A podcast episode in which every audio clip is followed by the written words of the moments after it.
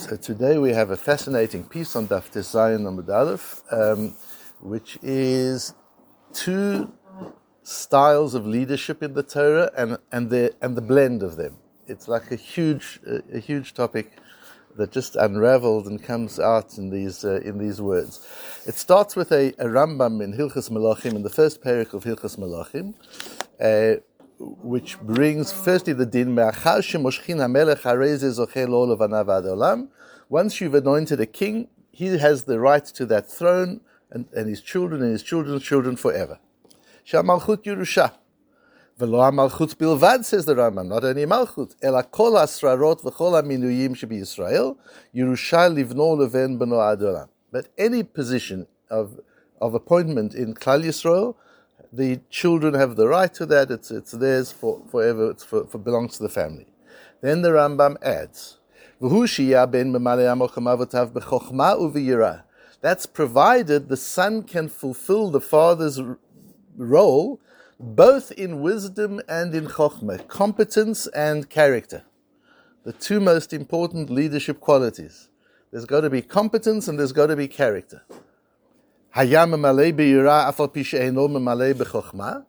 If he has character but he doesn't have competence, he still gets the job and you teach him the competence. Chokhmah can be learned, Yira can't. If the person doesn't have Yira himself, then uh, he doesn't have the right to it. And if somebody has Yira Shemaim, even though they have a lot of Chokhmah, he doesn't get a job, a position of leadership. Just imagine if this principle in leadership were practiced everywhere. That you need competence and character, but if you have to sacrifice one, you sacrifice competence for character. You have the right character, then know, that was the um, uh, those people who were violently anti-Trump. That was the issue. Uh, whether he's doing good work or he's not doing good work, their issue was how can you have somebody who's not a fine character? a question of Yira Shemaim. So it's a, in leadership, it's a, it's a really important quality. The Rambam lays it down lahalocha. So let's talk a little bit about these two things. What's interesting is the Rambam adds this condition of yira and chokhmah, character and competence, to the other positions of, of sarara, for other positions of leadership. He doesn't add it to the king one. The king one is automatic. And the others, there's a condition. So there are already two styles of leadership. There's one, once you appoint a king, even if the, the son or the grandson or the great grandson doesn't have the character, he still gets the throne if he's the only one, uh, because it belongs to him. Um, but but other positions of leadership, there's a condition. There has to be there has to be character and preferably competence as well. We see these two styles of leadership being different, and we'll see them how they come together. We see these two styles of leadership in our Gemara where the Gemara says on Daf Tezayin Amud Aleph, firstly, that we don't um, melech bitchila taun b'shicha melech ben melech ein taun. A king at first needs anointment, but thereafter the son, the grandson, there's no anointment. It just happens automatically. There's no coronation, so to say, no no mashiach. The father dies, the son takes over. However, ve'ein benotzon mishika aval kohen gadol ben kohen gadol aval kohen gadol ben kohen gadol afilu ad asara dorot ha'un mishika. But kohen godels, every generation needs a new mishika. There has to be anointment. So you see the two principles. The one is an automatic, an, an automatic continuity. The other one needs an intervention. Something has to be done. It's not automatic that because you're the son of the Kohen Gadol, you've just got it. You need Mashiach as well. So we see an interesting, an interesting element in the difference between them the um, what, what is the difference between them? So this this is such an important principle that that, that I work I work on a lot, and, and it's something so neglected in today's world. We live in two worlds all the time. We're living in we're living two lives parallelly. The one is our inner life, and the one is our outer life. In my working with, with leadership clients around the world, I talk about the difference between status and stature. Status is how the world sees you. It's your job, it's your position, it's what you do, it's the things you have the house you've got, the car you've got, the family you've got, the things you've got are all about your status. Your stature is is your who you are inside, who you are as a human being. And we should be developing them both. The, they're both very important. We should be developing them both at the same time. We should be developing our status uh, as we get bigger, as we grow, as we get more, more authority, more power. That, that, that's a status issue. That's the way. And status helps us get things done. You get things done with status. Um, but character, the inner part of you, that also has to be developed. And what happens in the world generally is the outer part is developed and not the inner part. So as a person be- progresses further in their career, particularly if it's a leadership career, or is building more and more wealth, they're developing all the all the outer world stuff, but not the inner world.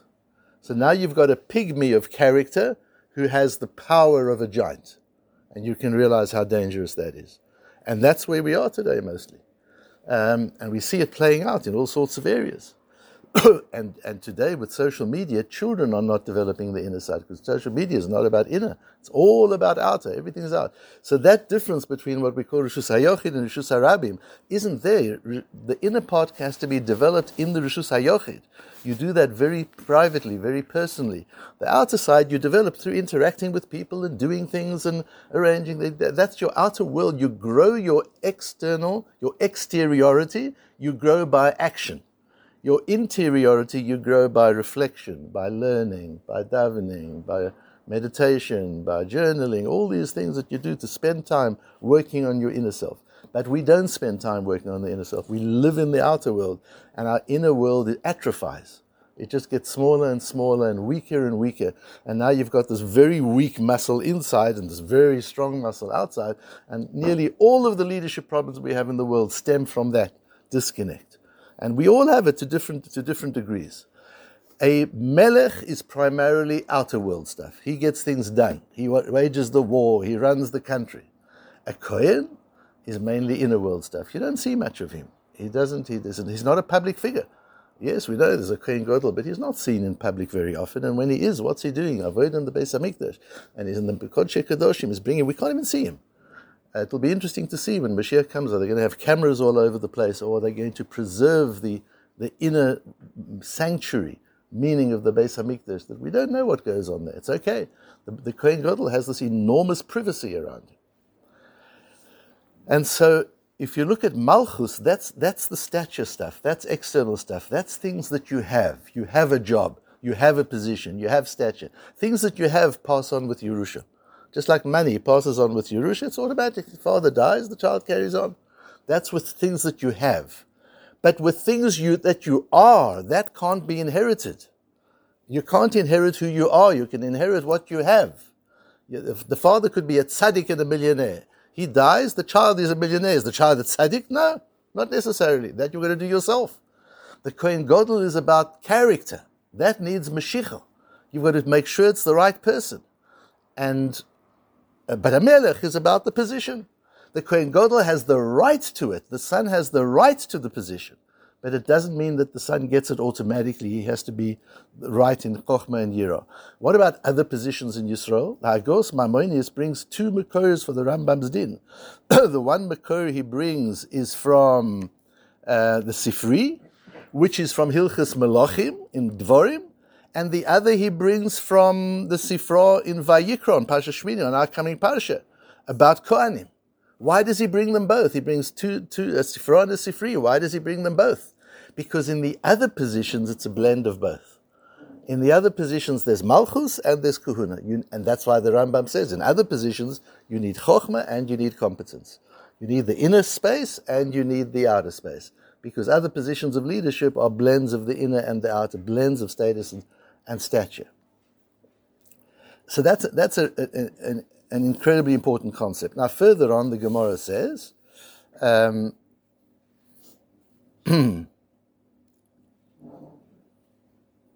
Ein moshchim kohanim melachim, kohanim can't become melachim. Now that makes sense all of a sudden. When I learned the Gemara the first time, I thought to myself, why shouldn't kohanim be able to come, become melachim? That they would be the best melachim, the best melachim. Imagine, I mean, a kohen, a tzaddik, would be the melech as well. No, ein moshkim kohanim melachim. Omer Rabbi Yonah, Omer Rabbi, uh, Omer Rabbi Yudah, Anton Daraya, al Shem lo yasu shevet miyuda. He brings the posuk for that, that the kingdom should never leave Shevet Yehuda. Amar Rabbi Chia bar Ada leman ya'arich yamim al mamlachto uvanav bekerev Yisrael. We were told that in order that he shall have a long time on his on his throne amongst Israel, Maktiv Batre. What's written right after that? Lo la kohanim Rabbi. Afterwards it says that kohanim and levim should not be included. Um, and we learn from that smichas apsukim, from the fact they're next to each other, we learned that the Kohanim and Levim are excluded. The difference between these two sources seems that if we take the first posuk of Lo Yosu Shevet Miyuda, it would seem that we're inclu- excluding anybody who's not a Kohen. Whereas from the second posuk, we're excluding only anybody who's not a Shevet Yehuda. And the second posuk, we're excluding only Kohanim. Um, and, and the Ramban, there's a Ramban in Parashas Vayechi, which I quote in the, in the sheet, uh, where the Ramban learns that, that difference, that this is primarily about, um, about anybody, anybody who's not Mishavit Yehuda. But there's a fascinating uh, Shem Mishmuel that I found on Parashas Miketz, which touches on the very thing I've just been talking about, on what's the difference between a Kohen and a Melech, and why the one can't become the other.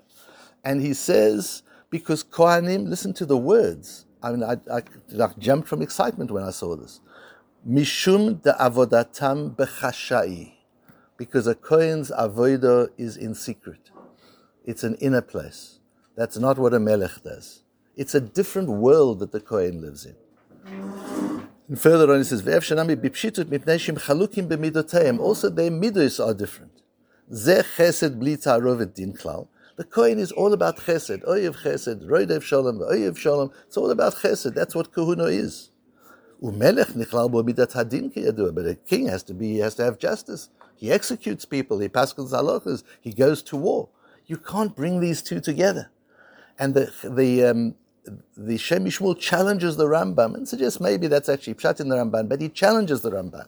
And, and he says the Ramban saying that this means that nobody can be a king. No, we've got cases that the Ramban himself says sometimes we appoint people there isn't a good a good person from Yehuda, so we appoint somebody else as a king. Says the Ramban, but it's not a real king. We don't do Mashiach, and that's what this means here that you don't annoy him, but he functions like a king.